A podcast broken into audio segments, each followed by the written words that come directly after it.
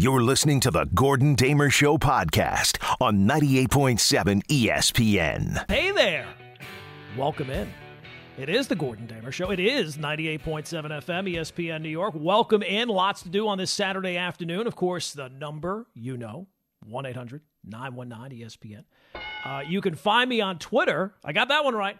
Uh, if we do nothing else today, we got the phone number right. Well, you can find me on Twitter, on Instagram, at Gordon Damer, on TikTok, at Old Man Radio, but most importantly, right here on your radio until six o'clock tonight. So it's three big hours, and man, we got lots of stuff to do. We got the N B A Finals essentially ending last night, no matter what anybody wants to tell you. Uh, we got uh, football stuff to talk about with the Jets and the Giants. We got a lot to focus on with the baseball. And rightfully so, and I guess that's where we'll jump off with uh, the, the week that has been for the Yankees and for your New York Mets. When you've had a week like the Mets have had here the past week, and it's been a week, man. Whoo, it's been a week. It sparks a reaction. Because the Mets, just when, just when you start to think, well, you know what? Highest payroll in the sport, one hundred one wins a year ago. At some point, they're going to start to figure things out. Every time they take a couple of steps forward, they take a couple of steps back. Some mediocre baseball. And the Mets have remedied your complaints about being a five hundred team by having one of the worst weeks you could possibly have. They follow up getting swept by the Blue Jays with a trip to Atlanta. And it really is hard to imagine how that trip to Atlanta could have gone worse. You get swept. Your two big aces, who are basically making one hundred million dollars, give up ten runs in eight innings. You blow leads every single day. And oh yeah, to just kind of throw a little cherry on top of the sundae that you got served, your best player is probably out for a month. Other than that, though, eh, not so bad. Not so bad. See some positives, right? Like Buck Showalter, you see some positives. You're proud. You're proud of the team. They didn't lose by one hundred. They had leads at one point. Yes, they lost those leads, but they still had those leads. It's like the Seinfeld. You don't know how to take the reservation. You just don't know how to hold the reservation. That really is the most important part of the reservation, much like the lead. Not just the getting of the lead, it's the holding of the lead. So then you figure, all right, look, you go to Atlanta, you get embarrassed, you get swept. That's nothing new, but that's rock bottom. If you're going to turn things around, this is the time. When the going gets tough, the tough get going. So the Mets got going to Pittsburgh last night to open a series against the Pirates. And just when you think you've hit rock bottom, somehow the Mets are able to grab that little, you know, the little shovels that the kids play with at the beach, a little yellow shovel, and they just are able to dig just a little bit more sand, just a little bit more, a few more grains, just to get a little bit lower than they've already been. You give up two touchdowns to the Pirates. So there's a lot to digest. There's a lot of blame going around, a lot of finger pointing, right? And certainly want to hear from you at one eight hundred nine one nine E S P N. Steve Cohen, right? He's the owner. He's the guy, Mister Moneybags. It's all going to be different now because Steve Cohen is running the show. So a lot of people want to point the finger there. People pointing the finger at Buck Showalter, and, and how could you not after some of the comments that he made uh, after the, the, the Braves series. It makes me wonder, maybe he intentionally, maybe he's playing three D chess in a way that he is, he's saying ridiculous things so people focus on him rather than on the team. I don't know. Billy Eppler, everybody's favorite G M. You know, it's amazing with the run of some really bad G Ms. You know, you'd figure after what we've gone through over the, you know, like the last decade or so with bad G Ms running teams, it's going to be a long time before we're looking for any new nominees for bad G Ms. And no, no, no, no. Billy Eppler saying, no, no, don't forget about me. Hold my beer. So people are blaming the G M, the manager, the owner, the players themselves. Well, first things first. And I brought this up with Larry the other night on the E S P N New York show. When it comes to Steve Cohen, I never again want to hear how Steve Cohen is the new George Steinbrenner. Let's scratch that one from the go-tos when we're talking about Steve Cohen. Never again do I want to hear that Steve Cohen is somehow some new George Steinbrenner. Never. For days, I have heard everyone, well, we got to do something. Got to do something. People's direction of what they want to do might be different. But so far, Mets haven't done anything. And if you read the piece that uh, Steve Cohen did with the New York Post, doesn't seem like they're going to do anything. No rush. No need to panic. No need to do something drastic. We just got to keep on, keep it on. So for anybody who has ever said that Steve Cohen is the new George Steinbrenner, you can scratch that one out, because I can tell you right now that if George were still alive, as people c- continue to bring up on, on the different shows, the idea that you got to do something, that would not be a problem. Something would have already been done. If the Yankees under George had just lost seven games in a row, including an embarrassing sweep by the team that they're supposed to be better than, somebody somewhere would have paid the price. The assistant uh, video manager, somebody would have paid the price. And I'm not one to tell you, because I actually remember it. I lived through the George years. It was not all wine and roses with George. George was an unhinged lunatic every single year, even when the team wasn't that bad. Managers getting fired, G Ms getting fired. So that's not always the right approach. But I just don't want to ever hear that comparison again, that Steve Cohen is the new George Steinbrenner. Because that is absolute silliness, especially for a guy who, uh, until the, the article with the Post, is, has kind of gone radio silent. Did he get, like, locked out of his Twitter account? Because he he's very active with that Twitter account when things are good. But like the last uh, couple of weeks, radio silence. Just spending money in Major League Baseball as an owner does not make you George Steinbrenner. Spending money, a whole bunch of money poorly, that makes you Artie Moreno, not George Steinbrenner. So let's scratch that one for, for, from, from now until the end of the world. Now, I do want to give some, some perspective, I think, because it's all doom and gloom. Well, when you've lost seven in a row and again embarrassed by the Braves, that, that's what's going to win out, right? Of course. But I do think that it's important to keep in mind that can we have, is there anything anymore in life that we can have just a little perspective? Just a smidge, just a skosh of perspective. Because as bad as the Mets have played, as bad as the team looks, as embarrassing as the performances you had in Atlanta, it is June tenth. I know the frustration of being a fan, the automatic go-to is the season's over, the division's over. Have you ever seen a baseball season before? Has, has anybody ever seen a baseball season before? At this point last season, trust me, as bad as the Mets look right now, the Phillies look that bad.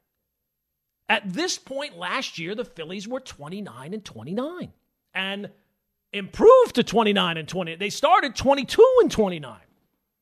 Now, they did not just sit idly by and say, maybe tomorrow it will be, maybe the baseball fairy will come and wave his magic wand and fix all the problems of the team. No, they actually went out and fired Joe Girardi, and and uh, they, they went on a little bit of a winning streak. They got over five hundred. At the end of the day, they got to the World Series. Didn't win the World Series, but they got to the World Series. And that's not like uh, that's not like the one example that you can find. Two years ago, the Braves won the World Series. And at this point of the season, were twenty-nine and thirty-two, would not get over five hundred until August sixth. That was the first time the entire season they were over five hundred. Four years ago, the Nationals were thirty-one and thirty-five. They won the World Series. So no, the season is not over. The division is not over, but you got to do something. Again, you can't hope to just wake up one day and hope that everything will be fixed. Very rarely in the the World Series video or the end of season video for a team that struggled early on, is there somebody saying, you know what, the key to the turnaround was not doing anything. No, generally you got to actually do something to change the results. So we'll get into the, the macro, or excuse me, we'll get into the micro of this thing that's wrong and that thing that's wrong, because there's a lot of micro things that are wrong. But in terms of the big picture, the thing that jumps out to me, and again, I'm not a Met fan. Certainly want to hear from the Met fans at one eight hundred nine one nine E S P N, one eight hundred nine one nine three seven seven six. You got about an hour before uh, first pitch against the Pirates. Who knows? Can't go any worse than yesterday, right? But the thing that jumps out to me about this Mets team, and maybe I'm way off base because I'm not, you know, I'm not a fan of the team. But the thing that jumps out is it really does seem like this group, for whatever reason, is soft. And that's like the worst thing you want to be associated with your team, mentally soft. Because look at the way the last year and plus has gone. When they're front runner, when things are going well, hey, they're great. Last year, perfect example. But when the rubber hits the road, man, and when the pressure hits, this melts. This Mets team melts down. That's what the, the history has showed you. Last year, you race out to the big lead, ten and a half games, division's over. But slowly, of course, Atlanta catches fire, catches up. And then you get to the end of the year, and all the Mets have to do going into Atlanta is win a game. That's it. They had the tiebreaker, win one game. And what happened? They got swept. Meltdown. And then the wild card game, or the wild card series, you lose the first game right away. You're able to win the second game. All these games are at home. You have the deciding game at home. And how did the, how under the bright lights, the pressure, how did the Mets do? They got one hit.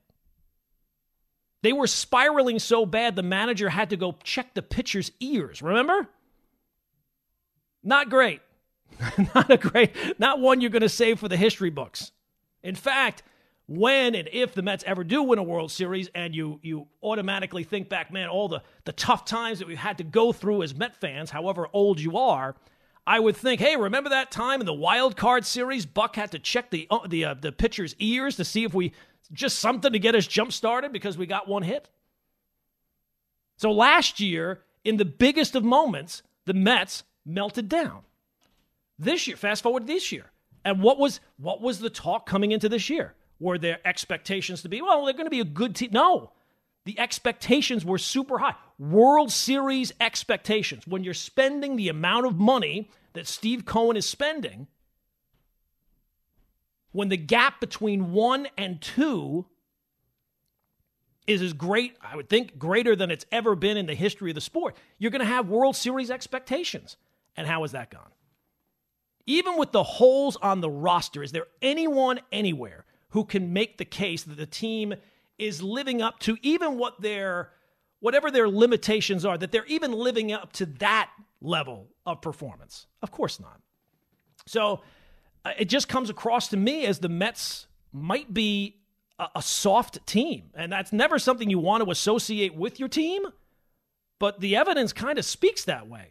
And it's interesting because I know the other day, Mets end up getting swept by the Braves, and Buck Showalter comes out and has the comments that he had about, you know, that he's proud of them, and people are trying to inter- interpret. What does he mean by that? As I said, maybe he's playing like three D chess where he's saying ridiculous things to, so the focus will be on him rather than on his players.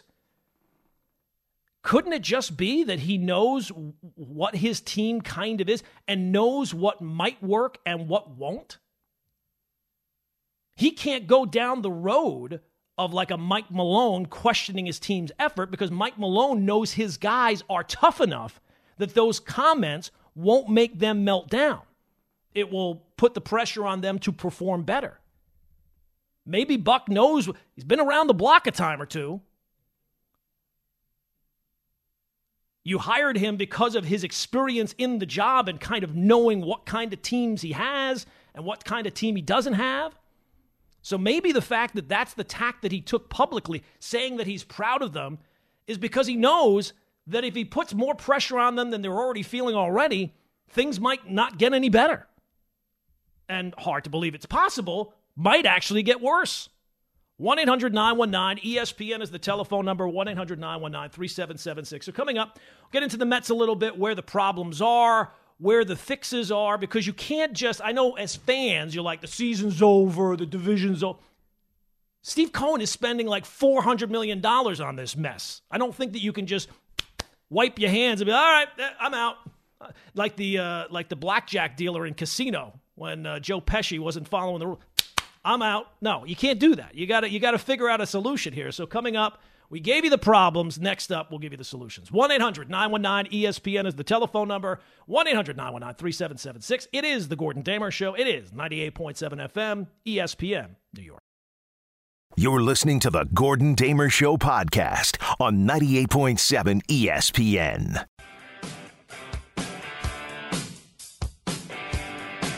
Yes, it is the Gordon Damer Show. It is ninety-eight point seven F M, E S P N New York, one eight hundred nine one nine three seven seven six. Back on a Saturday, five o'clock. Of course, we'll have What I Learned This Week on TikTok. Oh, and I had off last week. So two full weeks of deep diving on the TikTok app to find out interesting but yet completely useless information. So we'll do that uh, coming up at uh, five o'clock. But we're talking some Mets. one eight hundred nine one nine E S P N is the telephone number. And uh, look, I'm looking for suggestions. I've not heard anything good in terms of uh, how to fix this. I've heard a lot of complaining.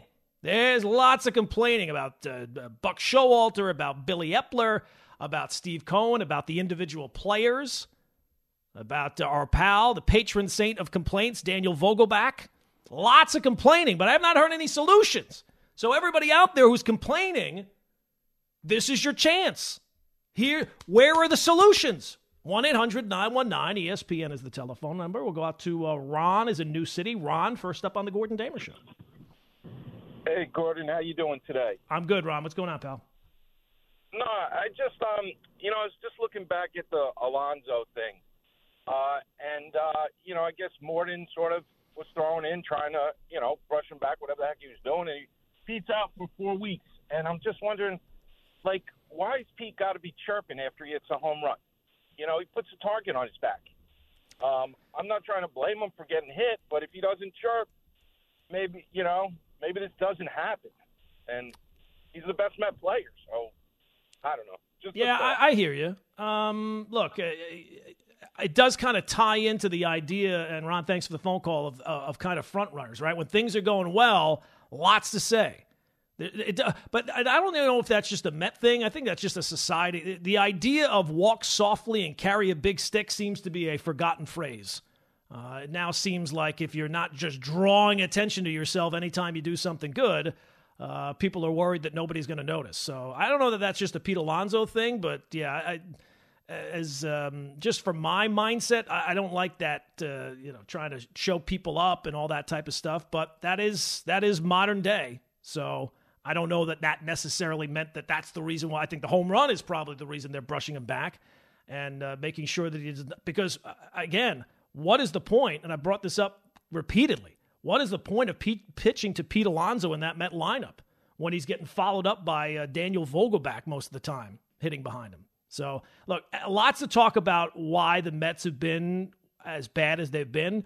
And when you're talking about the complaints, there's lots of contenders, and you could point out just about anything right now, and you would not be completely wrong. But the number one thing is, is the starting pitching has been bad. The way the Mets have drawn, and, and historically, the way the Mets have historically kind of drawn up their team, their franchise, is that they put a lot of stock in the starting pitching. And so far this year, the starting pitching has been bad. They have the third worst starting pitching E R A in the National League. And it's not just that they've been bad, they have exacerbated the problem with the bullpen because they can't go deep into games. sixty-four games, Mets starters have gone five or less in forty of them. That's sixty-three percent of the games. And in those forty games, not surprisingly, the Mets are eleven and twenty-nine. eleven and twenty-nine when their starters don't go more than five innings. And, you know, it's a, it's a starting rotation, but it's not going to be a real shock of where the blame is going to lie when, when you're talking about the Mets rotation. It's the two big money guys, Scherzer and Verlander. You could talk about the, the other issues, but here's the thing. And, and as we get closer to the trade deadline, people will say, if the Mets show some signs of life here, which you'd have to expect at some point, pride is going to kick in and they're going to show something. You're not going to lose every single game from now until August. But unless those two guys pitch like the aces they're expected to be, everything else is kind of, it, it's almost impossible to recover from that. Everything else you can kind of recover from if you don't have five hundred other fires to put out. But if those two guys aren't going to pitch, like, because you're not replacing either of them in, in the rotation. If they're healthy, they're going to pitch every fifth day. And if they don't pitch significantly better than they have so far, you're screwed. You're absolutely screwed because neither of those guys have pitched consistently like who you're paying them to be. And both of them so far are averaging five innings a start. Now, people will say, well, you can't rely on forty-year-old guys. That was a question for for later in the season. That was a question for, all right, when they get into August and September and October, are they, at the ages that they're at, are they going to be able to withstand the, the rigors of a baseball season? This is supposed to be the good time. This is supposed to be the time that's not in question. October, can they hold up? Absolutely. But not now. This was supposed to be the given. And if you're questioning that already uh, in, in your rotation, that one's not fixable. Other parts of it is. If you're telling me that the offense is going to continue to be um, inconsistent, okay, fine. You, you can fix individual things. Now, there's a lot of things to fix, unfortunately, for the Mets. You could you could basically throw a dart out a window and hit something for the Mets that's been a problem in that lineup, be it McNeil, who's got like two extra base hits since May. Um, left field, really haven't gotten anything out of there all season. Third base has not been a whole, bu- a whole bunch better. And then clearly the D H. To think that the Mets, with the highest payroll that's ever been in the sport, went into the season trotting out Daniel Vogelbach as the D- and continue to do so, it's a really weird hill to die on. That you're spending this much, and and you would think, if you're putting, like I go on that stupid TikTok app and they have all these filters where you put teams together, to think that anybody would be putting a team together in twenty twenty-three and all you need is a thumper. I need a D H to hit behind Pete Alonso and protect him in the order. And I got unlimited resources, basically. And the guy that I'm going to entrust that to is Daniel Vogelbach is such a weird decision to start the year. And it's only getting weirder as time goes on.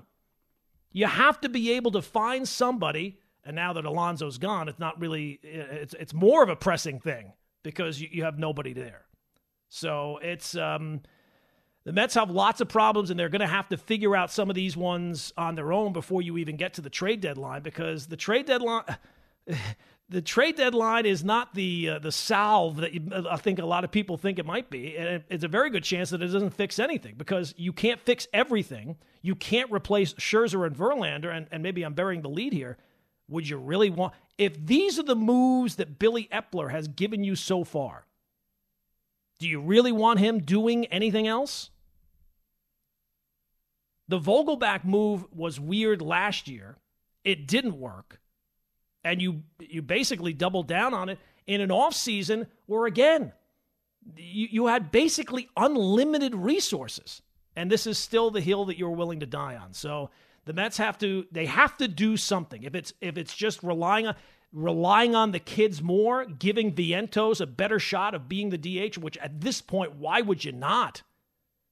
In the last week, I think he's gotten ten at-bats. What What's the point of him being up here? I get it. He has not been good so far, but maybe uh, uh, uh, uh, Alvarez was not very good early on, right? It takes a little while to figure things out. This is the path forward. But in terms of the offense, you could fix the offense. If, if when you get to the trade deadline, you, you can find a reliever. Everybody's going to be looking for relievers, and you can you can get those guys. But in terms of the, the the unfixable issue, if Scherzer and Verlander aren't significantly better over the next sixty games than they've been in the first thirty ga- uh, first sixty games, the Mets are screwed. one eight hundred nine one nine E S P N is the telephone number. one eight hundred nine one nine three seven seven six. Coming up, more of your phone calls. It is the Gordon Damer Show. It is ninety-eight point seven F M, E S P N New York. You're listening to the Gordon Damer Show podcast on ninety-eight point seven E S P N. one eight hundred nine one nine E S P N is the telephone number. Recapping the week that has been for the New York Mets, which is um, not gone well.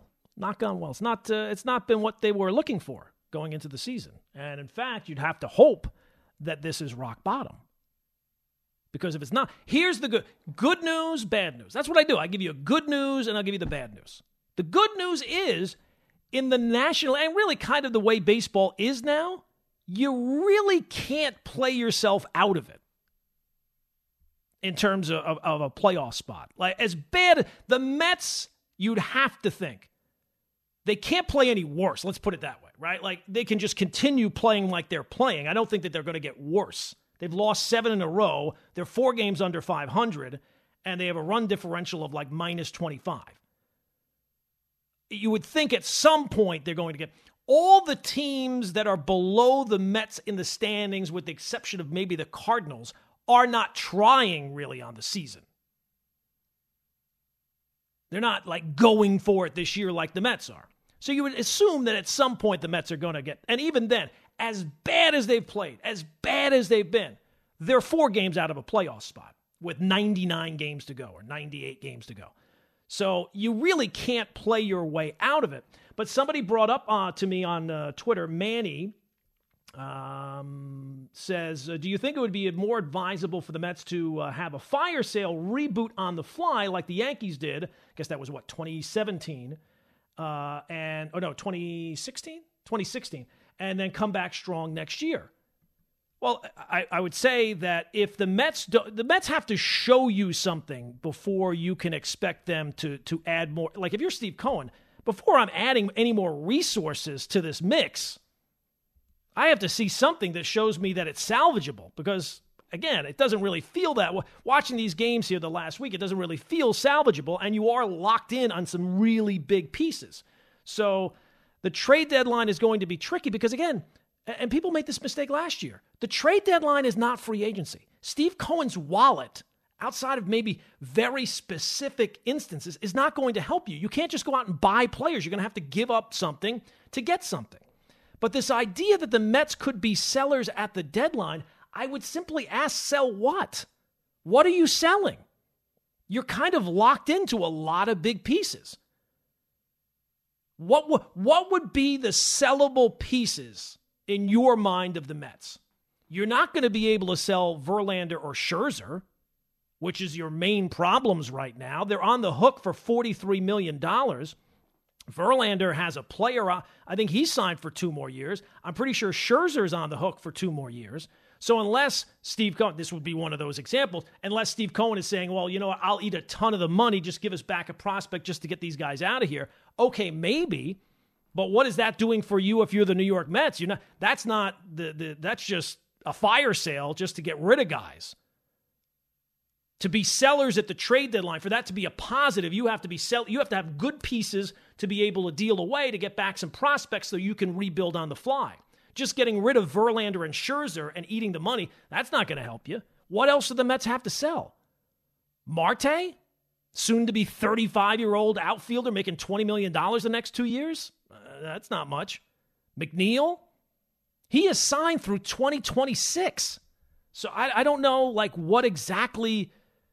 You have to weigh certain things. You have to have something that's valuable, that is valuable for somebody else that's performing well, to be able to get something valuable back. What do the Mets have that's valuable to trade away, that they would be willing to trade away and get something valuable? So I don't think that the um, the the trade deadline, Mets sellers at the trade deadline, makes a whole lot of sense. And again, kind of getting back to the original point, do you real do you want Billy Eppler doing the selling?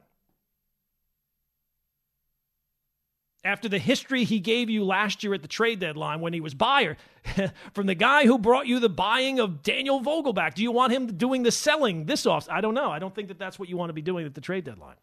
So I don't really think that that's an out for the Mets, even if they continue to perform poorly.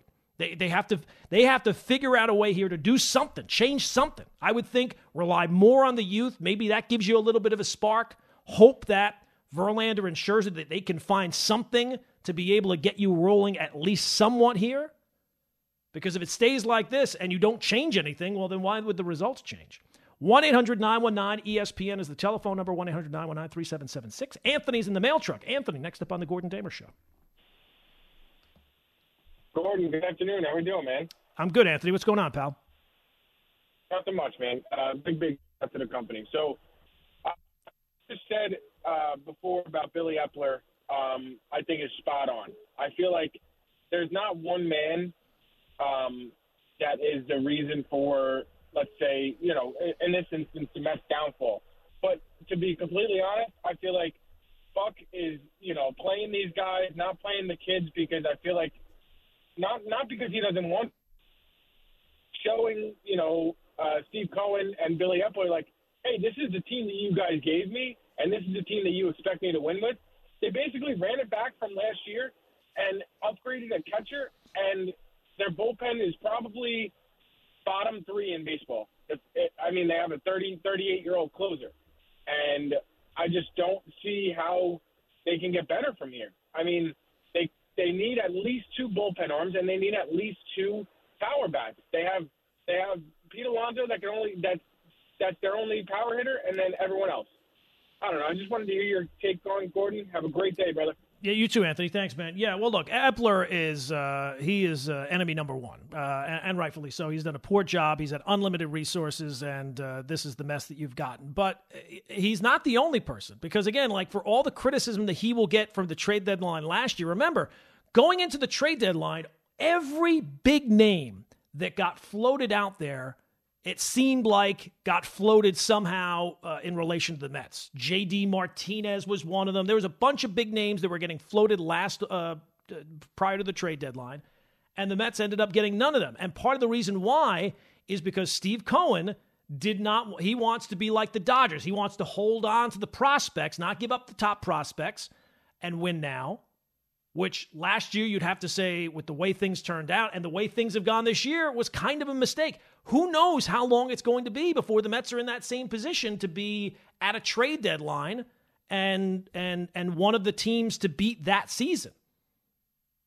Now, it's good that they didn't trade away uh, Alvarez or, or or maybe Beatty. I mean, Beatty's been okay. He's not been lights out. Alvarez looks like he could be a real piece here, as he's expected to be. He's one of the top prospects in the entire sport. But for the criticism that that Eppler got for the, the uh, trade deadline, and, and rightfully so, because those were not big-time moves for a team that was looking to uh, go into October and win the World Series, um, you'd have to say that part of that blame also, he, he did not have the resources at the trade deadline that it wasn't like shoot the locks off the wallet and go get the best piece and let's win a World Series right here and now, which at that point in time, the Mets could, if they had added to that team last year, who knows how things turn out. Who knows how things are different? one eight hundred nine one nine E S P N is the telephone number, one eight hundred nine one nine three seven seven six. Coming up, we'll continue your Met phone calls. We'll also get into the Yankees a little bit because, believe it or not, they got their own issues. So we'll do that next. It is the Gordon Damer Show. It is ninety-eight point seven F M, E S P N, New York. You're listening to the Gordon Damer Show podcast on ninety-eight point seven E S P N. Got to be honest, as a Yankee fan, watching the Mets on a nightly basis, couple of things. A, I need to take a break because I can't find memes to tweet out fast enough for the Mets. And and the worst thing you can ever say in life is, it can't get any worse than this. Any sports fan who has been a sports fan for more than five minutes should know one phrase you never, ever, ever say is, it can't get any worse than this. Because generally, especially teams around here, they can always find a way to make it worse. There's oh, there's always ways that things can be worse. Like the the the, the Mets series against the Braves, as bad as the stuff that was on the field, you, you lose Pete Alonso. So it can always get worse. So never say that. But as a Yankee fan, I'm kind of almost interested to see if Billy. It seems like Billy Eppler is going to get a chance to remain as the G M here for the season, which means that he's going to get a chance at the trade deadline to do something. I don't know what that's going to be. I don't know if it's going to be buying. I don't know if it's going to be selling. Maybe it's just standing pat and waiting for the time to run out on the clock. I, I'm not sure. I would think that you're going to have to see some signs of life from the Mets before you're ready to be buyers. But just because you're not buyers, as I said there before, I don't think that it means that the Mets are going to be sellers because, again, what are they selling? What do you have that would be attractive to other teams? Other teams that are in the playoff chase, what would they say? You know what? Let's get the Mets on the phone and see if they, I guess maybe David Robertson. If the Mets are going no place, maybe David Robertson would be a piece, but is that really bringing you back something major? Probably not. The Mets are not really stacked up with a lot of players that are performing well, kind of the reason why they're in the spot that they're in. And all the moves that the Mets have made here the last couple of years, the, the, the reason why they've been able to land those players basically is because they've wildly overpaid. Wildly overpaid. Like the fact that Sterling Marte is going to be making twenty million dollars for the next two years when he's going to be thirty-five later this year. That's, I, that's how they got Sterling Marte. They got him because they just paid him way more than anybody else was going to pay him. Jeff McNeil signed through twenty twenty-six. Even guys who are perform- like Brandon Nimmo, he's he's been great this year so far, but he signed through, I think, uh, twenty fifty. I'm pretty sure he is under contract through twenty fifty. So out of morbid curiosity, after what Billy Eppler did at last year's trade deadline, I got to be honest, I'm interested to see what he does at this year's trade deadline. Could it be worse? Again, never, ever say it can't get any worse than this. Because history will show you, oh, oh yes, it can. Oh, yes, it can. So that's that's the Mets story. one eight hundred nine one nine E S P N is the telephone number, one eight hundred nine one nine three seven seven six. Then you have the Yankees. The Yankees, it's not like uh, it's, it's all uh, wine and roses over in the Bronx these days, because you got the news with him, uh, Aaron Judge, going out with the toe injury, that now we're about to find out what life is like without the most valuable player in the sport. And that is what Aaron Judge is. Because the way the Yankees play when Aaron Judge is in the lineup and how the Yankees look when Aaron Judge is out of the lineup, it's vastly different. Uh, it, it is he is about to he should almost win the M V P this season based on how the Yankees play while he's not in the lineup, if that makes any sense. Because when he's not in the lineup, that lineup looks like a minor league lineup. And you've already saw this this year. Right, they were struggling without him earlier in the year. He comes back. They win. I think they went uh, fifteen and eight. They're now thirty and nineteen with him. So one of the better teams in the sport with him. Without him so far, seven and nine. And if I don't know how long he is going to come, uh, going to be out, but however long that is, if the Yankees could simply go five hundred without him, I would sign for that in blood right now. Go five hundred without Aaron? Absolutely. I'll take that right now and run with it. Because I, just take a look at the lineup. That lineup is bad. Even the guys who are good have been bad. And you almost have to kind of hope that, that Giancarlo Stanton finds who, where Giancarlo Stanton is and, and gets hot and kind of carries you for a week or two. Now, again, we don't know how long Judge is going to be out. But the longer he is out, the more the alarm bells start to sound for this Yankee team, because even with as well as they played since Judge has come back, I think right now they are the last, I think they're the last wildcard team. Oh, no, they moved ahead of the Astros. Okay, so they're basically tied with the Astros for the last two wildcard spots. The Blue Jays are half a game back, uh, and uh, the Mariners have not gotten hot yet, but uh, have been really disappointing. So maybe there's not that other team that could knock them out of a playoff spot, but it's not exactly like they've gotten anything locked up either. And when listening to the Yankees talk about Judge being out, Aaron Boone said at first, you know, weeks, and then said, I think it was days. If it's weeks, man, the Yankees are in trouble, because you take a look at that lineup, even the guys who are good, and there's not many of them, have not really been good. Rizzo has not been the same since that neck injury. Bader has been out for a while now. Um, Now, the difference with the Yankees is is when they get to the trade deadline, assuming they have not just completely folded up, and I would not expect for them to completely fold up, the good news is they could really pick any one of uh, a bunch of spots. And if they simply found somebody in the trade market who would be average, it would be a massive upgrade. Massive upgrade. The Yankees have so many spots in their order that are like minor leaguers at this point in terms of production. Third base, there's only six teams in baseball who have gotten worse, in the entire sport, who have gotten worse production at third base. Catcher, there's only four teams. And shortstop, there's only three teams. We've known this for a while. The Yankees are overly, overly reliant on the uh, the greatness of Aaron Judge. And you know that when you watch Aaron Judge play. He is that amazing that when you watch him play, he is the most dangerous hitter in the sport. I think he's the most valuable player in the sport. So you see that when you watch him play, But maybe the better evidence is when he's not there. And we're unfortunately, we're going to get to see that uh, on a regular basis here, because he is, he, it doesn't look like he's coming back here in the next day or so. I hope I'm wrong. Hopefully whatever injection they gave him into the toe heals the toe, and he, he can find somebody else's toe to use for a couple of days or something. Because if he's gone a month, uh, that's that the season kind of hangs on that injury. That's how important of a player Aaron Judge is, especially with the rest of the lineup. And you take a look at the lineup on a night-to-night basis. And maybe I'm just pessimistic, but I watched the game last night. You look at the, the lineup when Judge is not there, and you just wonder yourself, how are they going to score runs with this lineup? It's terrible.